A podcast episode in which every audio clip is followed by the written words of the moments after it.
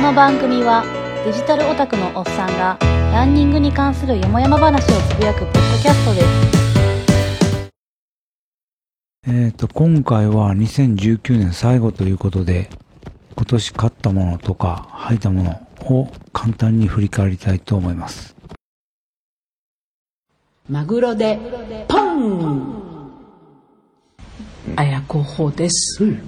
初めて聞いてる人もいるので、うん。メンバーの一人の綾候補は、うん。なんと、うん。ちょっとあれなんですよね、うん。白血病なんですよね、うん、白血病になっちゃった。うん。だからちょっといきなりメンバーが一人かけるうん。ピンチにこの番組は陥ってるんですけれどうそう、まあけどはい、マグロでポン。今年始まったポッドキャストの中で一番好きな番組です。一番尖ってると思います。最初は独立した番組で始まったんですけども、iTune に登録しようと思ったら拒否されたということで、急遽、なんであの時放送局の一番組に組み入れられました。で、今はなんであの時放送局の中で配信されてますんで、ぜひお聞きください。来年の年末まで続くかどうかわからない番組です。で、今年履いたシューズですけども、ナイキのズームストリークス6、リーボック Z プリント 3D、ナイキのズームフライ初期型、ナイキのエピックリアクト初期型、ホカオネオネカーボン X、ナイキフリーラン5.0、ニューバランスフューエルセルレベル、オンクラウドです。で、あと、買ったものの履いてないというのが、ナイキのズームフライ3、ホカオネオネクリフトン5の2足です。まあ私なんかはね、ベストとかっていうのを決められないです。個性的で、どれがいいとか悪いとか判断できませんね。私にそういう判断ができるような知見というか経験がないということです。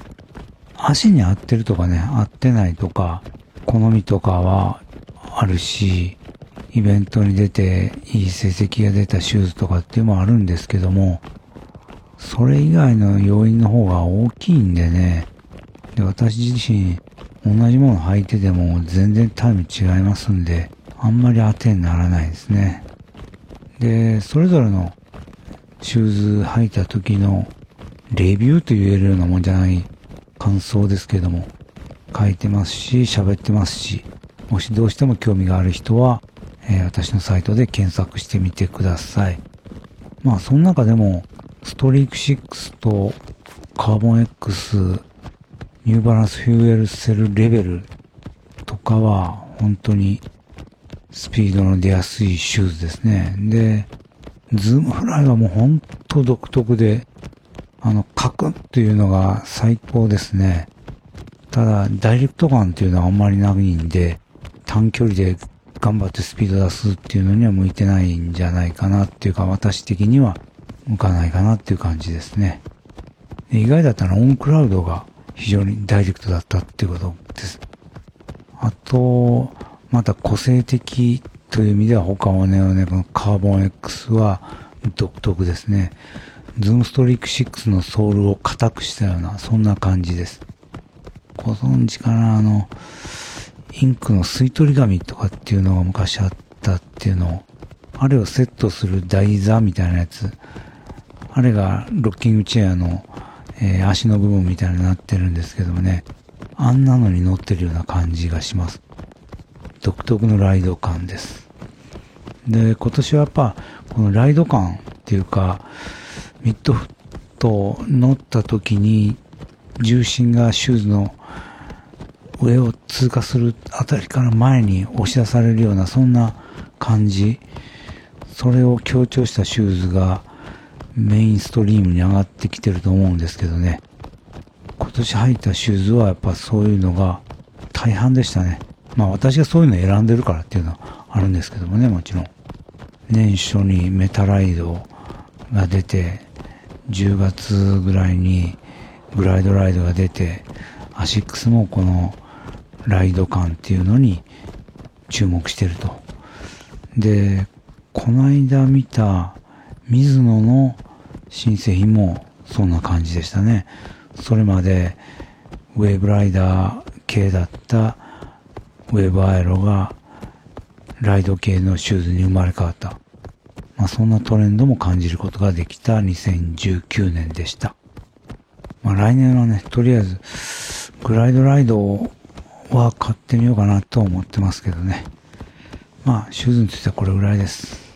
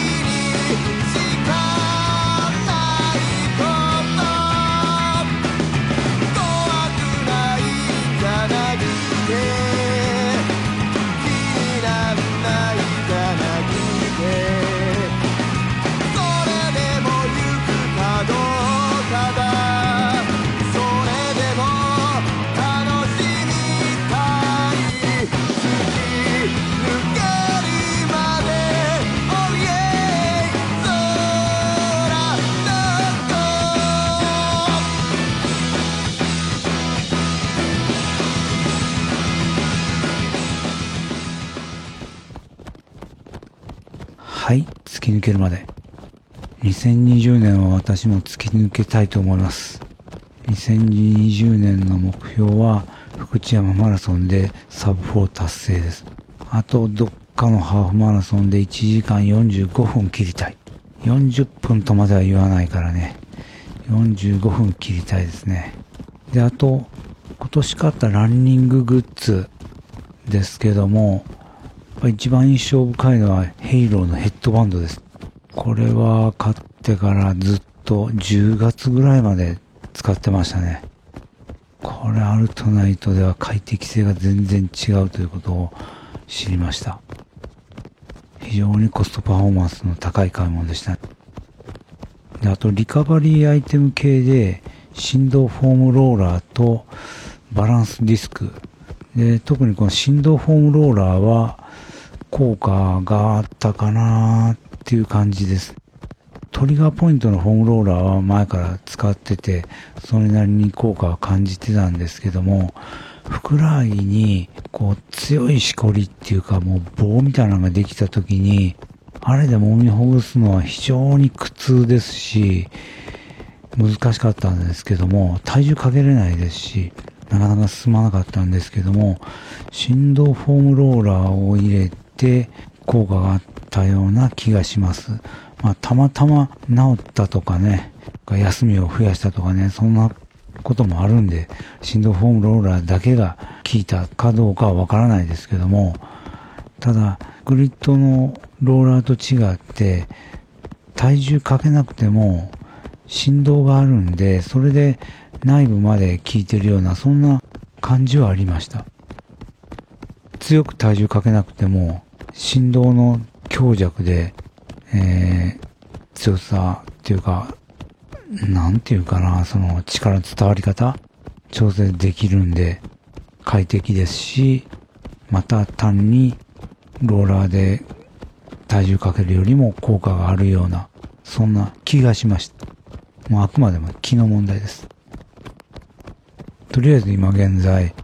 えーふくらはぎのしこりとかっていうのは全くない状態ですし、体重もかけれるようになりました。今は、あの、ハムストリングスですね。ハムストリングスが、サンダーハーフマラソン以降ちょっと張ってて、結構痛い時あるんで、ここを集中的に振動ローラーでほぐしてます。10分これぐらい大きな筋肉になると、トリガーポイントに乗してもあんまり効いてる気がしないんですけどね。振動ローラーだと、こういうでかい筋肉でも内部まで届いてるような、そんな気がします。で、バランスディスクですけど、まだ勝って間がらないんでよくわかんないですけども、バランスを鍛えるという意味ではいいんじゃないかなと思います。こういうことをする機会っていうのは滅多になりませんからね。で私の場合もう目つぶっては到底乗れないですから、目開けて乗ってる状態ですけどね。それでもやっぱもう足にかかる負荷、バランスを取るために足で頑張る感じ、そういうのは普通に立ってるのとはもう全然違います。で、あと、ランニンググッズから外れていきますけども、デジタルデバイスではインスタ 360GO です。もう全く新しいジャンルのおもちゃでしたから、本当に楽しかったし、今でも楽しいです。ランニングイベントの楽しみが一つ増えた気がします。やっぱ持ち運びが苦にならないっていうのが最高ですね。私みたいな人間には。で、パリピな人だったらもっともっと使い手があると思います。で、あと 1X ももちろん買ったんですけども、まだ評価できる段階じゃないですね。ほとんど取ってないですし、Apple Watch Series 5も買って、何ヶ月か使ってます。毎日使ってますけども、あんまりこれといって、えー生活が変わるようなこともありませんし、充電がめんどくさくなったぐらいのもんで、得られる情報はそれほど変わってないんで、うん、また、機会があったら、ロングバージョンで、レビューというか、感想をまとめたいと思うんですけどもね。感想自体があんまりないです。払いすぎた善意があれば、今すぐ人間病院へ。借りた善意は返しましょう。しかし、払いすぎた善意は返してもらいましょう。過払い善意があるかどうか、わからなくても構いません。お気軽にお問い合わせください。人間病院、名古屋事務所。はい、人間病院。人間病院は、2019年は大きな飛躍の年でした。なんと、本を出版しました。これ年初にはまだ話しなかったと思うんですよね。そこからプロジェクト開始で一気に本の出版までこぎつけたというんで、上田正糸山、上田バイオの、えー底力を見ました。まあ彼を支える人たちもいたんですけどもね。まあちょっと私には手の届かないところに行ったっていう感じです。まあもちろん私は、えーこれからも人間病院ウィキのメンテナンスは続けていきますけども。で、他で思い出すっていうか、一番大きなイベントは、私は北海道マラソンでしたね。で、北海道マラソン自体よりも、その前後の旅行であったり、ポッキンアリアドレさんたちと歩いたこととか、まあそういったことも含めたトータルでの北海道マラソンです。単にイベントに往復しただけやったらそんな風にはならなかったと思います。これは本当に楽しくて貴重な体験でした。で、さらにこれは2月の公共欄、そこから始まってるんですよね。そっから含めた一連の出来事、全部含めて、えー北海道マラソンとしての記憶、強く刻まれてます。ありがとうございました。あと旅行っていうか、えー息子とツーリングで行った広島とかね、と津山鴨号の後に行った鳥取とか、そういうのも面白かったですね。あ、ザ・ナチュラル・キラーズのライブも面白かったし、そういう新しい経験、いろいろあって、結構充実してたかな。とりあえず今回が2019年最後になります。で、走行距離、年間走行距離2400キロ。この間到達しました。まあ、特にこだわりがあったわけじゃないんですけどもね、やっぱりキリがいいところを超えられると嬉しいですよね。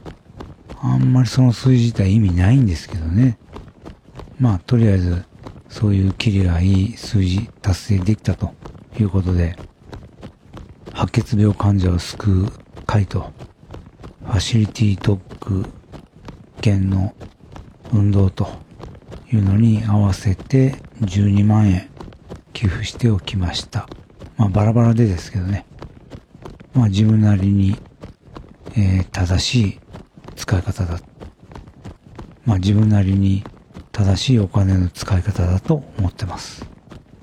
また来年もそういうお金の使い方ガンガン、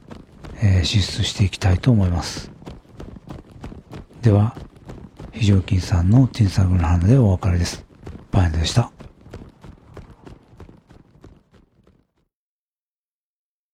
ティンサグヌ花や、ちみさちにすみて、うやぬゆしぐとや、ちむにすみり。ティンヌムリブシや、弓はゆまりし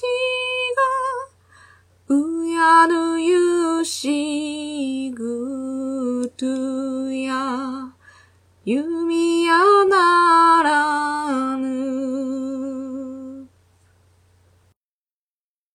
番組のツイッターアカウントは、ランキャス180、r, u, n, c, a, s, 180番組のハッシュタグもランキャス180です。音楽やポッドキャストの CM など、つこでもええでという音源をお持ちの方はご連絡ください。宣伝歓迎です。他にもネタやご要望があれば、ハッシュタグ、ランキャス180でつぶやいてください。